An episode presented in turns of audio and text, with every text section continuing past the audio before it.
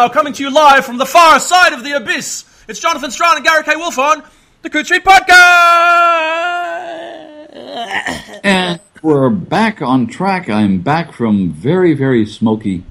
Uh, I think we talked about this when we were talking um, on, on, on, on the podcast uh, last week from Spokane. The, the, the, the, the, tra- the weather there was ap- apocalyptic. I mean, everybody was taking photographs of, of red suns and I, I, had photographs which I will probably put on my Facebook page that were of a lovely rock formation somewhere down the Spokane River, and I showed them to people, and they swore they swore I was doing fake sepia photographs from the 19th century. But no, that was the color of the air on those days. And then on the last day, not to try to be symbolic or almost, I don't know, portent seeking, the last day today, um, after the Hugo Awards, um, was actually the day of the Hugo Awards. But once the Hugo Awards were there, the air cleared. It was brilliant, crisp, blue, sunny skies. There's, it, it was like a bad movie. It's like you get good conclusion to the bad movie, and the zombies have all been slain, and then suddenly how the weather turns well, it, turns good again. I think that was the atmosphere. Okay. There was a very um, unified fanish atmosphere at the Hugos, which I think is the ironic thing of this particular convention. Well, well, before we get to the Hugos, let's leave them on the back burner for five minutes if we can, because we will. This is our, our Hugos and Worldcon discussion, I guess. Mm-hmm. You are just returned from Spokane, Washington, and the 73rd World Science Fiction Convention. I think prior to the event, you were doubtful that it was going to be enjoyable and fun. And I think it's true that one of the reasons that I didn't rush to sign up for it was because I didn't feel like it would be a good follow on from Loncon last year, which I thought was a remarkable convention and inclusive and enjoyable and young and energetic. I thought there was a chance that this would become an old fashioned propeller beanie convention. So tell me. There were a couple of propeller beanie fellows there. Which is cool. They, they should be there. They should be there. But tell me, give me your review of, of, of Sasquan. How was it? My review of Sasquan was that it turned out to be delightful. There was some apprehension at the beginning that things might go awry. The programming that I was involved with, uh, and that means pretty much most of the programming I saw, was no better or worse than any other Worldcon. Uh, the city of Spokane, people complain about its being difficult to get to because you have to, almost everybody has to change planes somewhere. It will remind you more than anything else, probably, of the Columbus, Ohio of world fantasy. Oh, wow, that's uh, nice. It's a small town, lots of nice restaurants, many colleges and universities. Gonzaga University is a major university. And any university town is going to have good, inexpensive restaurants, interesting craft shops, interesting local beers and, um, and, and, things. So it was, and, and uh, in this case, all of it was within a, a few blocks, well, out, within several blocks of the convention center. Uh, it was a very scattered convention in terms of venues that might be a half mile away from the convention center. But in terms of the, pro- uh, the quality of programming, my sense was that by the second day, people were um, no longer afraid that tanks were going to roll down the streets with puppy flags flying from them. Uh, it seemed like a normal convention, and the the tension was was there the evening of the Hugos, but I didn't think it was there during the rest of the convention at all. Well, I'm glad you enjoyed the convention. Certainly from afar, uh, and reading the social, you know, following social media about it, I felt more than a pang at not having made it because it seemed to be a well organized, well run, enjoyable convention. It seemed to be mm-hmm. a really good Worldcon. It seemed to be a really good follow on from Loncon, even though the impression I got was that it was you know, felt smaller.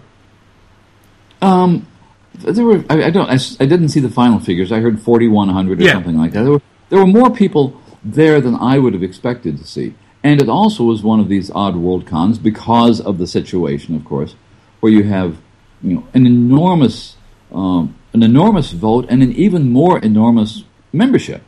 Um, so the, I, I, the, in terms of membership, this is the largest Worldcon ever. Yeah, but um, I, I, view that as a little bit of a furphy.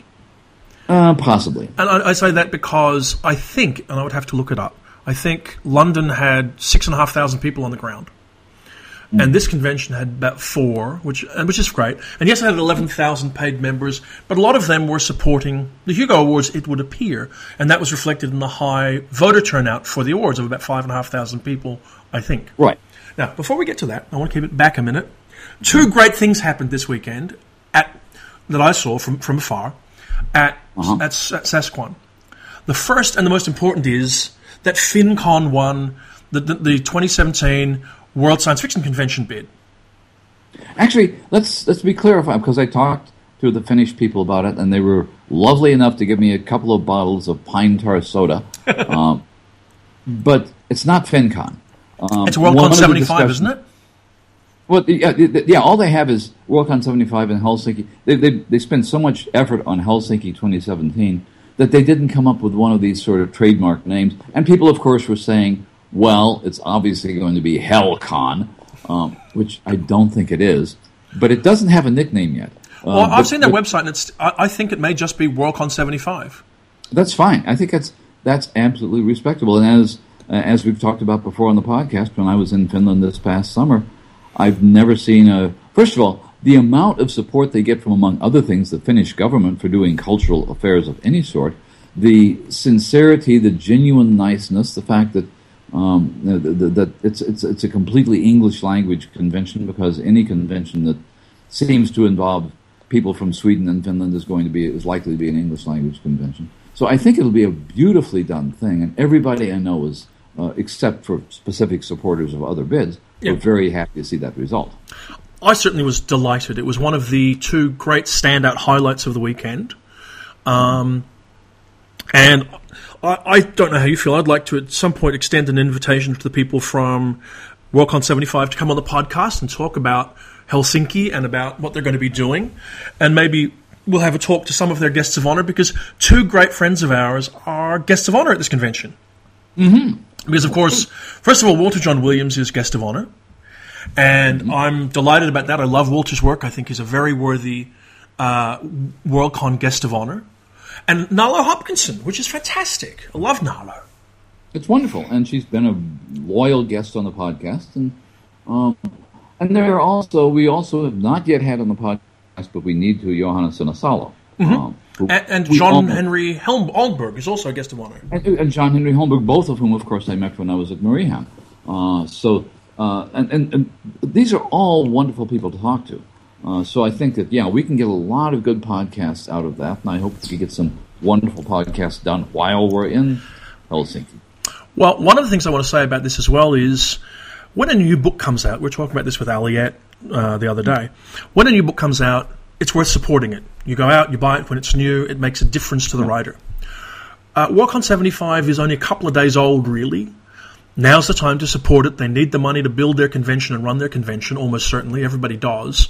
It's the cheapest and best time to buy your membership. I immediately went out and bought a full membership the day after they, that they won. So I'm now a full attending member of, of Worldcon 75. Mm-hmm. I will attempt to remember to put a link in the show notes with this episode. I encourage you, Gary, to join up so that we can actually go together. Okay, and I, I encourage everybody else who's listening to join up as soon as you can. Uh, it will be the cheapest way to do it, and it will help support the convention, which is a good thing. And one of the things that uh, did come up in discussions that I heard is uh, that there was there was just uh, you could tell on the floor uh, going past the bid tables in the dealers room that there was just an enormous amount of support for Helsinki and per- parenthetically for Dublin as well. Uh, but the discussion that comes up, and we've talked about it before, is that um, American fans who don't have a lot of money can't afford an international convention more than once every other year. Um, and if there's going to be an international convention, now keep in. Well, the other thing I'm always reminded of when I go to Worldcon is that the people who make up Worldcons, by and large, are not people like you and me. They're not people who read as much science fiction as seriously as they can. There are a lot of people who like to, they're collectors, they're costumers, they're gamers, they're filkers. They love the festivities, or they love one or two writers. So, uh, those are the people who may not have a lot of support to go to a Worldcon, and and they want the Worldcon to be in an interesting place. Yeah. So that by and large, uh, one of the things that help the Helsinki people have uh, have yet to do, uh, and they are doing very well because they've got it on their website, is to explain to people where Helsinki is and what's what is what, because when I was there in in in, um, in, in in the summer, there were a number of American tourists unconnected to the convention, uh, you know, asking um, asking the people in Stockholm and um, in, in, Finland, uh, where's all the Viking stuff? And they had to explain, well, no, the Vikings came after us. We weren't them. You know, they were they were from somewhere else, um, Norway uh, and, and, and Iceland. So so I think one of the things that Helsinki has going for it, and this is advice to them right now, is that they are of a culture that is one of the taproots of all fantastic literature. Um, the, the, the, kind of all the Scandinavian and Norse mythology and folklore and that sort of thing uh, is, is, is part of a landscape that any fantasy reader ought to want to to see firsthand, and I think that uh, a lot of science fiction readers would want to see it for the same reason. So, in other words, what I'm saying is it's worth saving up your money. You know, those of you who count the pennies to go to World Cons, Kansas City is going to be a cheap one. Uh, Spokane was very reasonably priced. I realize this does not impress any of you in Australia or the UK or New Zealand or Sao Paulo at all, but World Cons depend on a certain number of not quite impecunious, but not terribly well-to-do American fans attending, and they really do want to attend. They're not being um, they're, they're, not being jingoistic about the fact, oh, another European con. They're just worrying about saving up the money for it.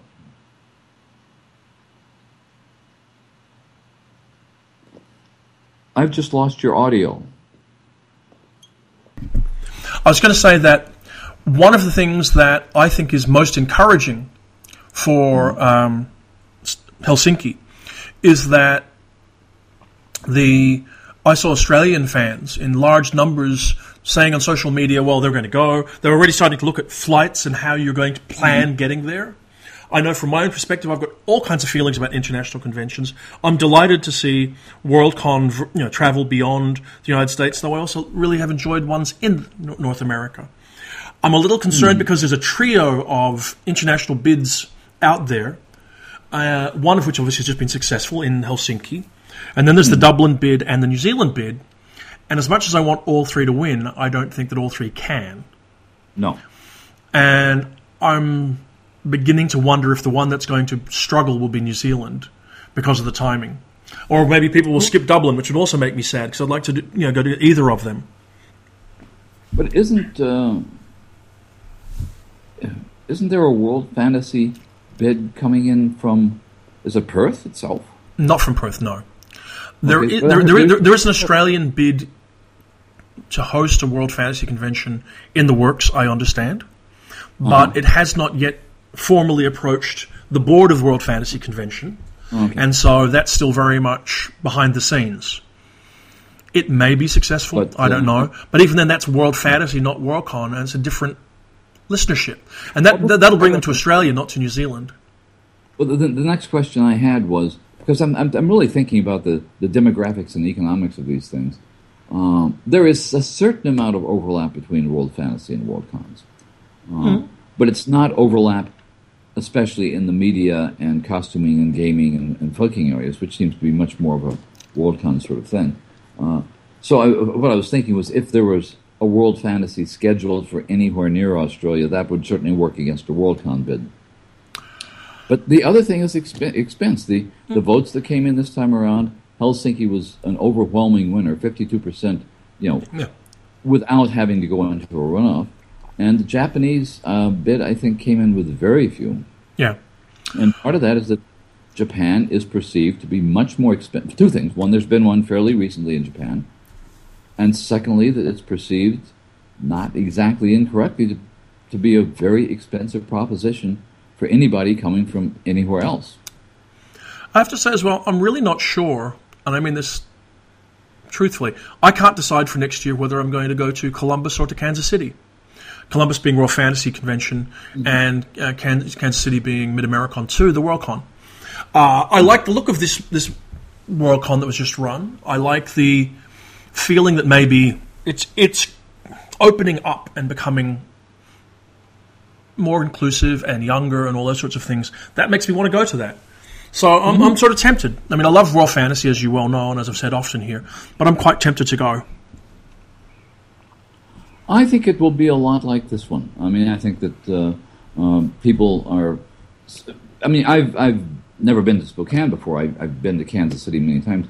But as you as you yourself discovered, people tend to really underestimate medium-sized cities like Columbus, Ohio, or, or, or Madison, Wisconsin, or, or, Kansas City, which is somewhat larger.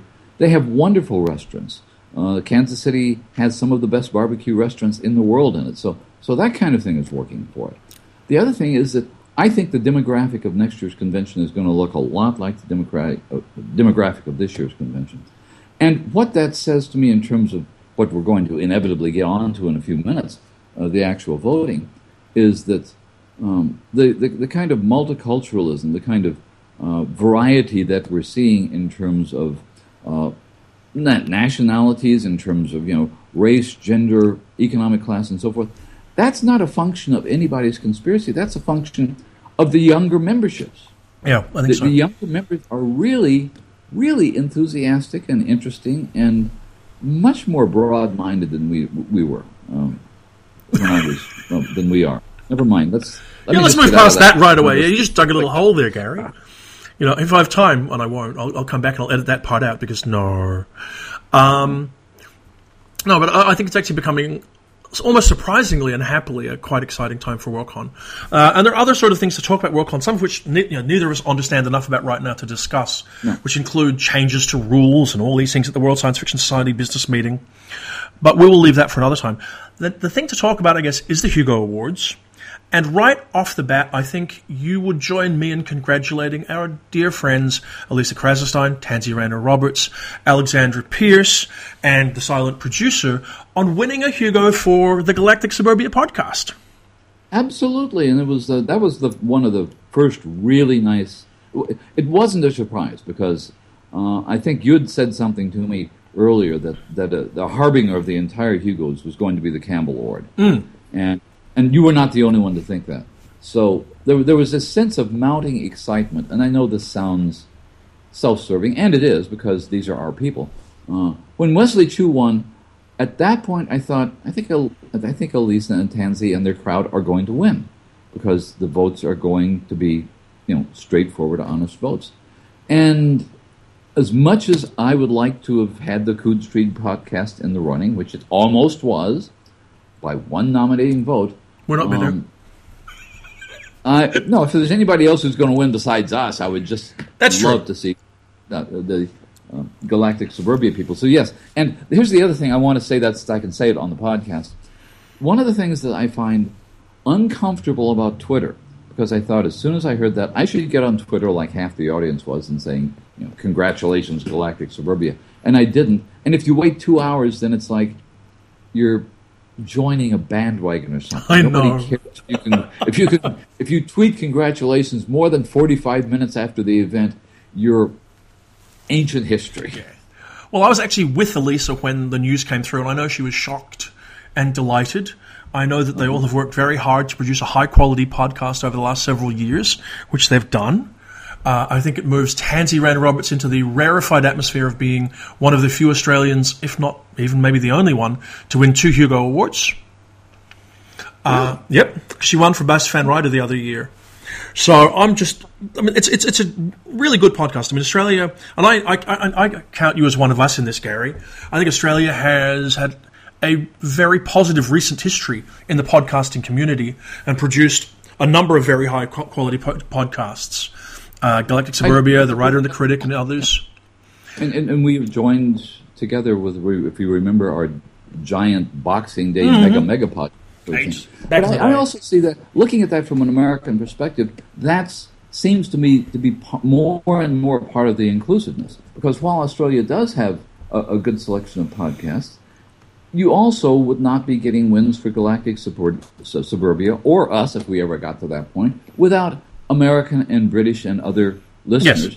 paying attention to it. So again, that's part of the all-embracing sense of the, that I got from this Worldcon. Yeah.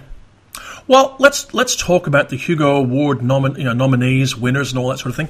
The actual lists are all mm-hmm. over the place, so we may not get to everything, and I will certainly link no. in our show notes and all that sort of thing to the the winners. Congratulations, one and all. I confess, at least one result troubled me, Gary, and I still don't know what I think about it. But oh. let, let us start very quickly at the bottom of the, ba- the ballot.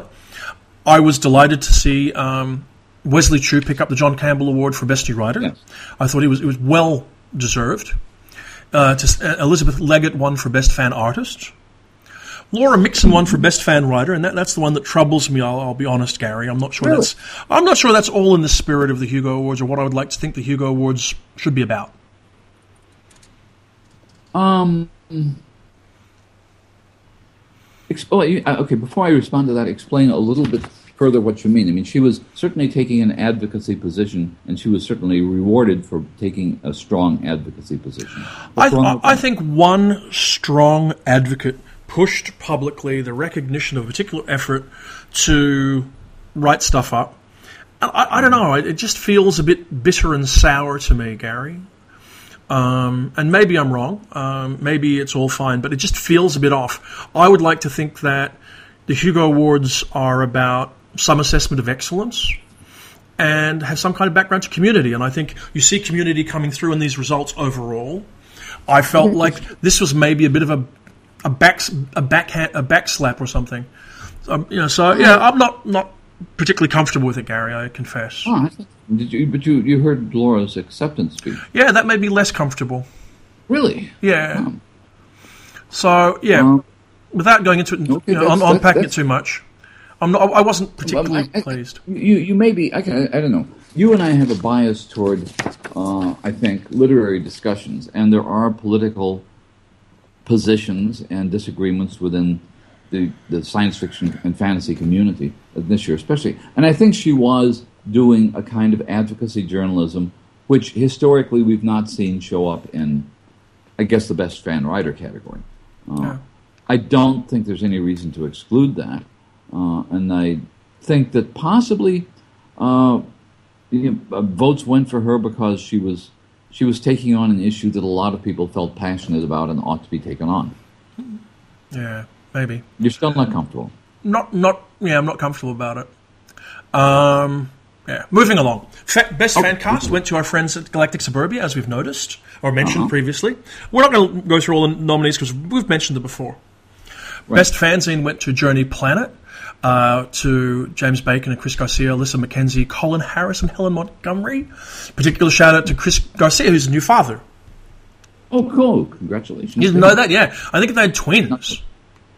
Um, and he, he's a great guy and a, a supporter of our podcast, Gary. Uh, so I'm all for that. Uh, the machine that is John Joseph Adams picked up uh, Best Semi Prozine for Lightspeed. So, congratulations to all of them, including our own Rich Horton, who really was the only reason they won. Let's admit it was probably just Rich. so, you know, shout out to Rich. He probably doesn't listen. I was very delighted, very delighted to see Julie Dillon win for Best Professional Artist. I believe she's the only female artist to win consecutive Hugos uh, as, as for, for Best Artist, which I think is excellent. And I should point out that next year at Mid Americon, one of the guests of honor is Kinuko Craft, Ah, which also means that if you go there, you get to see a whole pile of original paintings. I would think, awesome.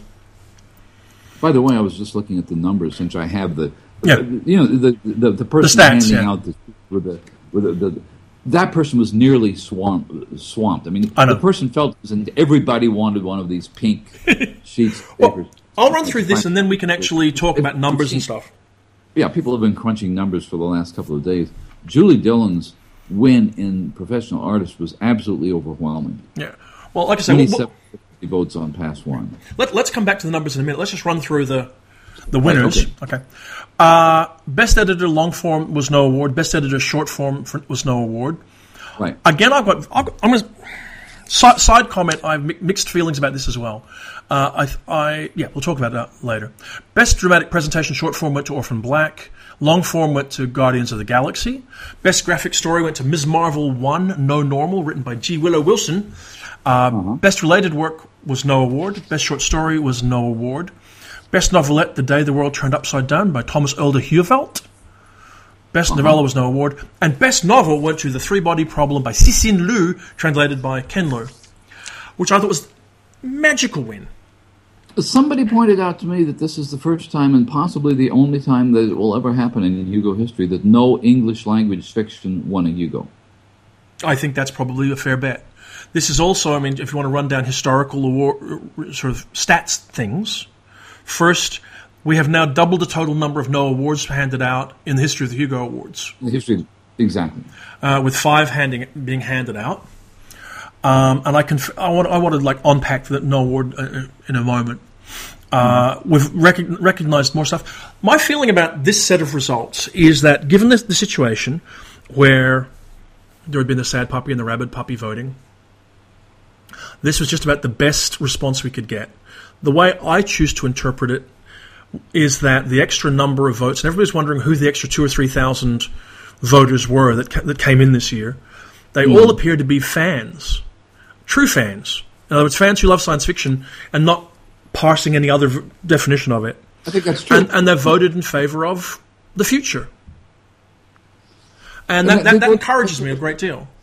I, I, I think that's that's the sense that was uh, throughout the theater in the moments after the Hugo Award ceremony was that this is a this is not an atomized community. This is a community which is determined to show itself, at least, if not the world, that it's it's as unified as ever. I think um, that's that's true. Uh, of course, though, it is a divided field, and perhaps uh-huh. this is why the most interesting result on the entire ballot is the three body problem by Cixin Liu. Mm-hmm. And it's the most interesting because you have a hard science fiction novel, very much in the, in the vein of Arthur C. Clarke, that sort of thing, Yes. that has been produced in translation by a terrific translator and has been lauded, and probably only won because it also got support from puppy voters. This is Well, almost no, without. This, this seems very likely. Mm-hmm. And I think maybe it points towards some kind of common ground because here here is a point where a traditional kind of science fiction done at an excellent level has attracted support from all camps. That's true. I think I would not go so far as to talk about providing evidence of common ground because it's like you, you know, you, it, it, well, to use a metaphor that was much in everybody's minds in Spokane, you don't have common ground with a forest fire, which is what some of these, you know, people are trying to. Okay, this is now. I'm, I'm going to segue across then to something else because it, it's relevant, and we'll come back to discussing more details. Over at Black Gate, who are up for Best Semi Prozine, I think, uh, Jay Maynard has written a piece called "Dear Conservatives, Don't Let the Door Hit You on the Backside on Your Way Out," or sorry, well, hit you on the way out. I, I added backside, and where he, there he talks about how, despite being a long-time lover of science fiction, a reader of Larry Niven, etc., etc., he no longer feels like that he can be accepted as a science fiction fan because he's a conservative. And he feels excluded and thrown out, if you like, by the community. Now, what I feel is that I don't agree with that interpretation of events, and I'm concerned that someone like that, who is a non puppy conservative, feels rejected by the rest of the community because I think that's something we really should carefully not do.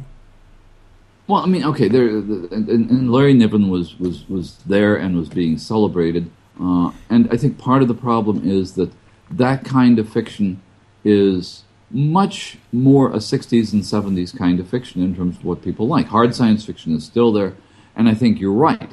Part of the three, part of the appeal of the three body problem is that in, in many ways it's it's a return to old fashioned science fiction. When Cixin Liu was in Chicago for the Nebulas, and I was talking with him through Ken Liu, it was very clear he was a Clarke Heinlein Asimov fan. That's the kind of fiction he wanted to write. He wanted to write it within the context of Chinese tradition and Chinese storytelling tradition, which I think puzzled a lot of people. But from the its approach to science and its approach to the relationship between science and behavior and our response to it, it's old-fashioned science fiction, no doubt about that at all. Uh, I do think people confuse um, people get confused about they they're excluded because of, of a political orientation uh, in their personal lives, and I don't see any evidence of that at all. Uh, I, I think there are well respected, uh, you know, legendary science fiction writers who've had essentially conservative attitudes, ranging from Larry Niven to um, Gregory Benford. I think, though, the rhetoric in social media is quite exclusionary. That's I think the way people are talking about it, I think the way they responded to the no award results, and I responded that way myself, so I feel awkward about that. Um, I think it creates a closed door appearance. And I don't think we should do that. I think we should make a distinction. And the distinction that we should make is that if you behave the way the rabid puppies behave, then we reject that behavior. We don't want you gaming our awards. We don't want mm-hmm. you, har- you know, harassing people or whatever else, right? I mean, I'm, however, if you just ha- simply happen to have a different political position, if you just happen to like a different kind of work, well, then mm. you're just as welcome as everybody else. I would hope that particularly the majority of the sad puppy supporters who came from science fiction fandom will mm. be hmm. able to seamlessly return to it. I would hope that over time a lot of these uh, bridges will be mended. Now, there are some people on both sides, in fairness, who have no interest in mending those bridges. And a couple of them, and obviously the leader of the Rabid Puppies, uh, Theodore Beale, is the most mm-hmm. obvious example of someone who has no desire to mend bridges, and I'm not particularly concerned about that. But for the core of the community, I think we really need to find common ground. I think the common ground has always been there. I think what, what we're finding now is an eruption, a pretense, uh, a, a, kind of hysterical response that pretends it's not there. And I, I, I can't repeat this enough. The, the sense of the room after the Hugo Awards was that fandom may be more united than it's been in years. Not united in an ideological position, not united because we're all going to be the kind of multicultural. Uh, what, what, I don't even know what CHORF stands for, but that was one of the insulting terms. Oh, yeah. The Korea. That's not what the unity is. The unity is we like good fiction. Uh, now, there, here's a point that I will wonder about because science fiction seems to be much more contentious uh, about these issues than the fantasy community is. Doesn't it strike you that when you look at a convention like the World Fantasy Convention or the World Horror Convention, where you have authors who are vocally and visibly conservative in their views, let's say Tim Powers or Gene Wolfe, that this doesn't happen. Yeah. They don't get attacked, they don't get vilified for it. It seems to me this is something which is mostly focused on science fiction. Well, it's also, I think, mostly focused on a nostalgic attitude. Now, I don't associate Powers and Wolfe and their work and their supporters as being particularly nostalgic about what they're doing. Uh, I do think that there is a core you know, assessment in, in the puppy community, or what we would consider the, the puppy group, that is you know, concerned with the good old stuff. And they want the good old stuff recognized. And a good chunk of the community is going, well, the good old stuff's fine, and we're happy you're reading it, but that's not what we think is award worthy in 2015.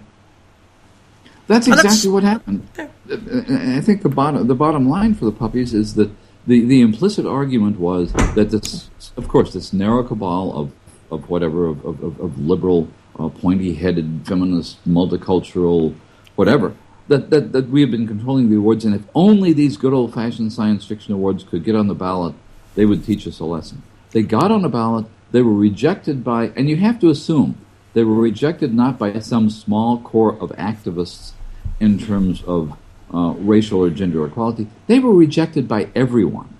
The I think that's true. It's like the, uh, uh, there's been talk uh, post the Hugo announcements that people are willing to burn the Hugos down by presenting no award and everything else, and I completely reject that. I think what you saw was the core science, well, the science fiction community responding. And the truth is that I've never seen such a, lar- a, a large number of results across the ballot that have been returned by what, such an overwhelming margin. I know the margin. I mean, every single category, pretty much, apart from I think Best Fan Cast, where there was a little bit close between Galactic Suburbia and Tea and Jeopardy. But I think everywhere else, there was daylight and a lot of daylight between the recipient and everything else. And that to me is consistent with what you're saying completely that the community, and not just if you want the social justice warrior community, but the science fiction community as well. Uh, you know, sort of let's let's say. I mean, the way I imagine it is there's a group of people who may have been completely ambivalent about social justice warriors, mm. and they lined up and said, "Well, hang on a minute. This is now in defense of something else. This is in defense of science fiction." Now, I will say I want to put a call out, and I I hope you'll join me in this, and that is that I hope that as many of the people as possible who voted for the Hugo Awards in 2015 nominate for the Hugo Awards in 2016. this is exactly what I. Yeah, this is a point which other people have made, and I'm glad you made it because I think it's crucial. I think part of the problem is that the nomination process has become a little bit lackadaisical. Uh, there are, and, and, one of the ironies of this, of course, is that there have always been subgroups that nominate. In other words, the, to, to some extent, uh, the, the puppies were correct in that there was a group of people who wanted, were going to go after anything that looked multicultural, anything that dealt with gender issues. Yeah, that group is there. There's also a group of hard science fiction people who have voted that way every year. There's also a group of literary people. I mean, if you wanted to, I, I thought about this at several points during the, these debates, and I thought I, I, don't want to get into this, but you know, if you wanted to, you could say that there's a subcategory of of literary, um, metaphorical science fiction readers who really wanted to know why Station Eleven wasn't on the ballot. Oh yeah, absolutely. There, there a whole cabal of people saying, "Well, you know, we should be giving all the Hugos to Michael Chabon and Jonathan Lethem and Emily St. John Mandel and Edan Lepucki and that sort of thing. Those people aren't being represented. We need to organize something."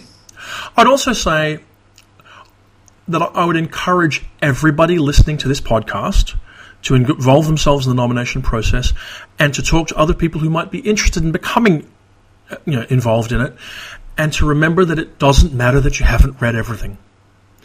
I think a lot of people get caught up. They say to themselves, I'm not well enough read to nominate for the Hugo Awards. Boulder Dash. You know, by that kind of you know, sort of thing, you might as well shut down the nomination process and get jurors in to attempt to cover every single thing or something. This is a popular vote. Let your vote count. If you if, if, if the only thing you do all year long is read a book by one of your favorite novelists and you want to nominate that for the Hugo because you feel passionately about it, do it. And it doesn't matter if that book is by Stan Robinson or Sarah Hoyt or Eric Flint or Jerry Pournelle or pa- Paolo Bacigalupi or Aliette de Bodard or Zen Cho. Mm-hmm. Pick who you like and nominate it. Nominate the work, not the person.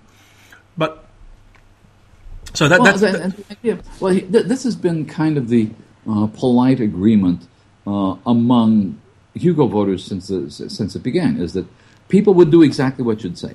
People would come with their favorite books of the year, and it may be two or three books, and maybe they only read in one narrow area. Maybe they only like to read space opera. Uh, but the point of nomination is to put that book into a ballot, which then will produce other books, which you then might read outside of your comfort zone. And historically, my understanding, going back in the 60s, that's what happened. You had your own favorites, you nominated them, you found out who the other favorites were, and sometimes you read a book that you didn't know about that was way better than the one you had nominated. But the nomination process doesn't require any expertise about anything. Just requires passion and commitment. That's all. Exactly. And, you know, I can t- say as well, for what it's worth, that I feel like I have read as many, if not more, Hugo Award worthy novels in 2015 than I have in any other recent year it's a very strong year.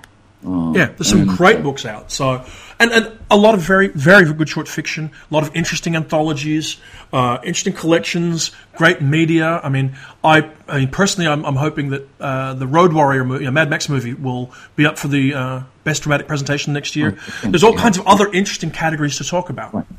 Tell you what else I want to t- touch on with these Hugos before we begin to sort of drift away. And I know we've kept actually pretty focused on it, which is good.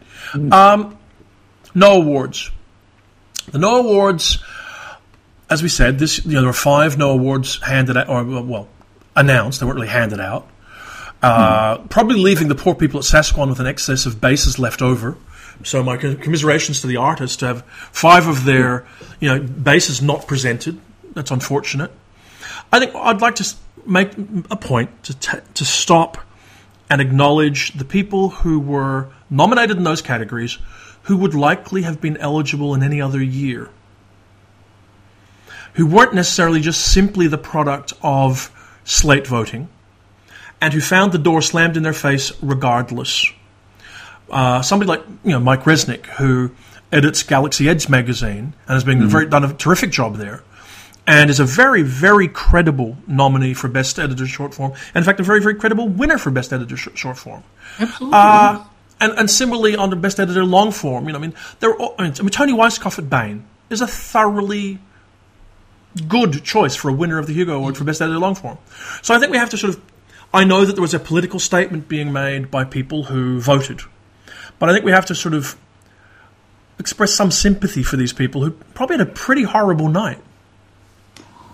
I suspect that they did, and I suspect that they uh, were aware that losing in this case was probably not a personal vote against them.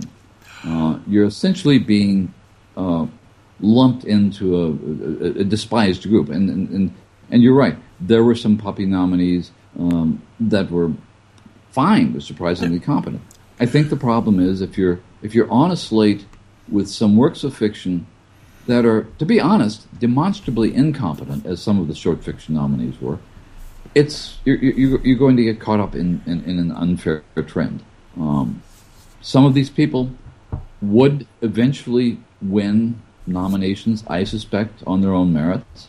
Um, I do think there's an argument that, uh, that, that, that a certain direction of science fiction, uh, such as represented by Baen Books, hasn't made uh, much of an effort to, to, to pay attention to Hugo ballots simply because Baen Books do very well on their own, with or without Hugo nominations. I don't know if that's true or not. I mean, obviously, Lois McMaster Bujold, who's published by Baen, is a perennial Hugo favourite and has a novel coming out in January, which no doubt will stand a very good chance of making the 2017 ballot. On the ballot, yes. Um, I would suggest. You know, just because, no, not because I've read the book, but just because people love Lois Bujold's work. Though we can already see signs that 2016 is also going to be a very, very significant year in science fiction, I think.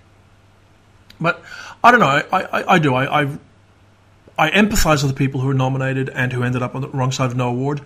I would say, and I haven't thought this position through, that I would encourage people to consider anybody who was up this year again for next year, as long as they're not part of a slate. Exactly. And one of the things to remember also is that the no award category was not invented this year. It had no. been used only once or twice before, but no award has always been an option. And any individual voter in any given year can vote no award, and sometimes that's happened. Yeah. There's also uh, there's also been the effect of, of, of the five percent cutoff. So you end up in years in which there are only three short stories nominated for, for a Hugo Award, which is ridiculous. Of course, there are more than three with one. There there are flaws in the system. There's no doubt about that. And I assume some of these uh, legislative moves are intended to correct that. But the point is, you can't correct all the flaws out of a system and still say it's a popular vote system. That's true. popular vote system is almost by definition gameable to some yeah. degree. So I think we would agree. A terrific set of results overall. Some terrific mm-hmm. winners. Uh, mm-hmm. Congratulations to one and all, friends and people who, who are yet to become friends of the podcast mm-hmm. that we hope and encourage people to not will nominate in 2016, and we'll be doing what we can, when, you know, here at Coode Street to participate in that process and to encourage you to be part of that process. That would encourage you to be part of Worldcon 75 and MidAmeriCon 2, because you know, sort of people who voted this year, I think, are eligible to vote next year or nominate next year, um, and that I guess that we'd hope we'd find, try to find some way past a lot of this too. That we, will look to you know not simply reject people who because they were on the other side of this whole discussion and try and find a way forward. But but one of the things that's happening, which I, I again there was almost a celebratory air about this.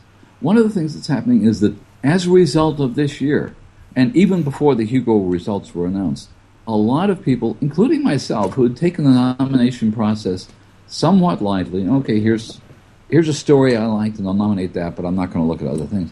I think people now realize the nomination process is half of the Hugo process at that point. Um, yeah. People who chose not to nominate, uh, people who had been lazy about nominating, people who thought, I'll, I'll, I'll, I'll find out what I'm going to read in science fiction this year when I see the list of nominees. Those are the people that suffered this year. Uh, there, there have always been a certain number of people, they're not hardcore science fiction people, but some of my academic friends, they they would look just like they would look in a year's best anthology. They would guide their reading the following year based on the Hugo ballot, who's winning the Hugo Award, and those people are are, are really being ill served in a uh, in, in, a year in which no awards are given. Uh, but at the same token, same token, the reading list that they use is not what wins the Hugo Award; it's what's nominated. It's true. It's true. And, and so the, the, the, nominations list, I think, is, is a crucial thing.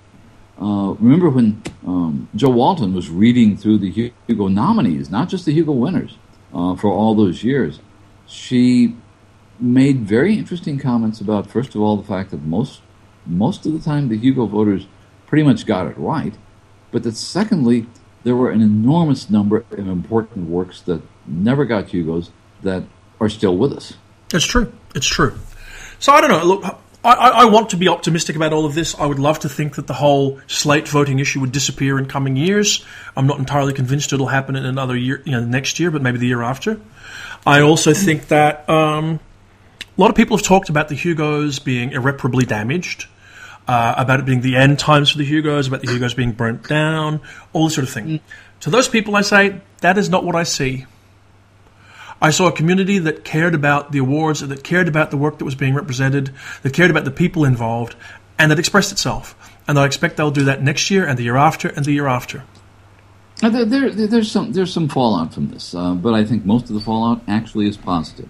Mm. I think there's a revitalization of the community. There was a discussion a few years ago in America about the National Book Awards, and interestingly enough, the same accusations have been made about the National Book Awards that there's a small cadre of East Coast literary establishment people. One year, I don't remember what year it was, maybe 10 years ago now, maybe less than that. All five of the fiction nominees for the National Book Award in the United States had sold something less than 5,000 copies. Uh, they were incredibly arcane literary works, some of them very good. I didn't read all of them. Uh, but there was a sense then that, okay, the National Book Awards has completely lost its credibility because it's nominating books that no one wants to read. Uh, one of the things that I think the science fiction community is saying to those people who made a claim over the years that science fiction by by women, by people of color, by people from other countries, by people who write in another language, that all that is being favored by a, um, a, a, small coterie of advocates. I think the entire membership, uh, voting membership of Worldcon this year said no, it's not a small coterie. It's pretty much all of us.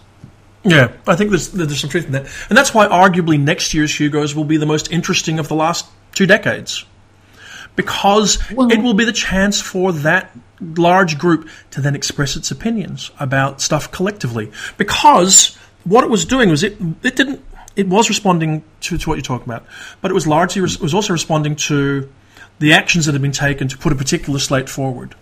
Now mm. there's a chance to now nominate that, you know, in, in response to, to that as well. And that will be different because if everybody nominates, then we'll get to hear their opinions. You know, and it may be that stuff that you and I would go and put on the ballot will not be there because those people express their opinions, and I think that's still a good thing. Um, I, absolutely, and I, I, I think the one thing that I, I, know some people were concerned about it, and I've heard no talk about it at all, at least, again, at the convention. There may be buzz about it. I have not seen any evidence of anybody wanting to put together counter slates.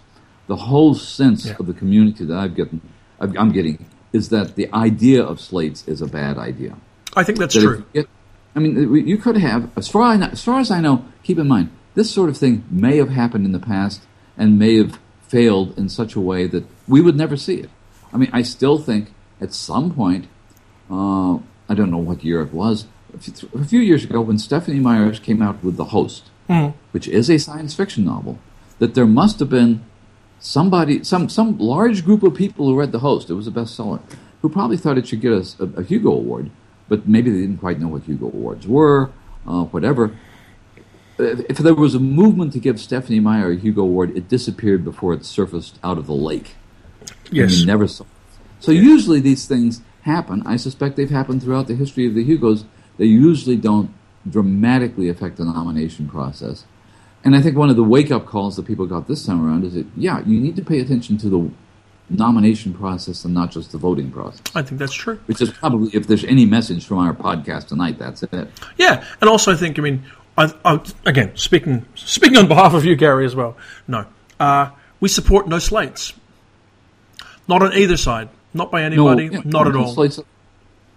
You know, uh, we want individuals voting and to see what that you know, and even if that means that books which I consider almost astoundingly worthy don't make the, the final ballot, then so be it. You know, I want to be able to go back to be able to arguing. I mean, one of the, the prices that I paid for the Hugos we had is that I couldn't sit around and handicap the Hugos the way that I love doing, and which has been one of my sort of most more enjoyable games and sports for the last mm. two decades because I didn't have a full ballot to sit there and argue over, and that was disappointing. So right. you know, hopefully next year will be different. Uh, I feel reasonably optimistic. So we shall wait and I see. Think, yeah, I, I, think at the very least, uh, it will be it, it, will be virtually impossible to bring off this kind of a surprise attack next year. Uh, people are going to be watching for it. The the, the, the message that uh, that this Worldcon sent to future Worldcons is that yes, we do still take science fiction seriously, and yes, we do care about what gets our award. Yep. And for what it's worth, I think it was worth the $50 to join MidAmeriCon 2, which I have done, so that I can vote and participate. And I know that a lot of my friends here in Australia will be doing the same thing. And I hope they will be doing it all around the world, and that we will find ourselves either reporting afterwards or maybe even together, Gary, in Kansas City, because, you know, th- this podcast does go on the road, doesn't it? We need to do that again soon, and we probably will do that at World Fantasy. But yes, I, I think we will go on the road to World Fantasy, and we made a, a, passing commitment, which I'd like to repeat here on the podcast now officially, Gary. That should it be welcomed, we will take the Coode Street podcast on the road to Finland, and we will do Coode Street Live in Helsinki. Absolutely. Yeah, which, which you realize that means that we just committed to doing this for two more years. Um, no, it doesn't. We we we could do why we could do Coode Street podcast specials. We could do Coode Street podcast reunion tours. We could do. I mean, for God's sake, you're a Springsteen fan. You know how many farewell tours you can do. I'm not ready to announce the farewell. Let's get, let, us clock around as we, I mean, we're moving towards episode 250, which already yeah, is kind right. of like a really sort of like, oh my god, 250. Mm-hmm. But, um, I guess the, the only thing left to say is that after what was a rewarding convention and a positive set of Hugos, that we wish everybody the well, and that we will come back in another week and talk about more science fiction and fantasy stuff, recommend more books, more stories, and find other ways that we can participate in helping everybody find stuff that's worth rec- you know, nominating. And talk to some more interesting writers who are doing interesting things, of which there are more than we can possibly cover. It seems to me, though, it, it seems to me that. Uh, this sounds. I, am I'm trying to keep this entire podcast from sounding just like cheerleading for we're doing the right thing. There's a there's a sense of relief that comes out of this entire affair that um, that has less to do with the results, which the results surprised me in their extremity. I didn't think there would be a total repudiation of this, uh, but I didn't. I, I, didn't think that there was going to be um, any kind of a disaster. But uh, the, the tension of the weekend, which led up to the very last night, was how do you plan for potential catastrophes, potential disruptions, nothing at all. I, I, I do admire the, the, the, two hosts of the Hugo ceremony. Yes. Uh, David Gerrold and Tananarive Due, because they kept their cool, they kept things on track. Only at one point did David Gerrold have to say applause is appropriate, booing is not. And that was barely an issue in the auditorium. And George R. R. Martin, who at the post Hugo party presented his own, you know, uh, Alfie Awards after Alfred Bester, had to prepare that, not knowing what he was going to pre- be presenting. Yeah. Um, to some extent, uh, the, the, these were awards for people who either withdrew, were bumped uh, from from being on the ballot by puppies, um, or in some cases, such as Eric Flint getting an Alfie Award, simply having made sane commentary on the whole thing. But you know, this this is a party that was organized less than an hour after the Hugos let out, and unless George had some kind of advance notice, they had to be prepared for almost anything at that. I'm sure they party. were. I'm sure. And the one thing, this, but the one award which you and I have, which was handed out to people at the Alfie party, is going to be one of these historic Hugo artifacts. And if you watched it, you saw that kind of cryptic discussion of the artist who designed the asterisk. Yeah and we didn't know what the asterisk was, and it's a wonderful little pin uh, given to people who may have been treated oddly by this year's Hugo Awards. I guess that's the best way to put it. yeah, well, that's a, a nice thing, and I'm, really glad that you brought up uh, David Gerrold and Tananarive Due because they did a phenomenal job. The whole, in fact, the whole Sasquan team did a great job around the Hugos, mm. and they deserve great credit and great thanks for the calm and the uh, diplomacy with which they treated it, uh, the classy way in which they ran their ceremony. You could tell. I mean, I guess you know, sort of the only thing that I thought was a slightly slightly odd. I think they sh- maybe should have been willing to run the c- ceremony a little shorter because uh, I know they were filling in because they didn't have as many awards to present. And at, Yeah. at one point, you could tell when you, you basically got to the point you knew when there's going to be no award because of the way it was all happening and who was presenting. But nonetheless, I thought they did a fantastic job. David Gerrold was a credit to himself, to science fiction, and to the convention. And I think that overall it seems to have been a great thing. And I can only look forward optimistically after it, Gary. Yeah, and I think the Kansas City science fiction community, which is affiliated with the science fiction community in Lawrence, Kansas, where James Gunn is, and and and Kij Johnson, and uh, so so I think Chris McKitterick. I think it'll be a well organized convention again next year, and I'm looking forward to, to Kansas City. Well, on that cheery note, since we're talking about in circles a little, we might wind up. Uh-huh. Our thanks again to everybody. Our congratulations again to Galactic Suburbia. And we shall meet next week. Next week, once again, into the fray. Okay. When we will be then, as we always are, the Coode Street Podcast.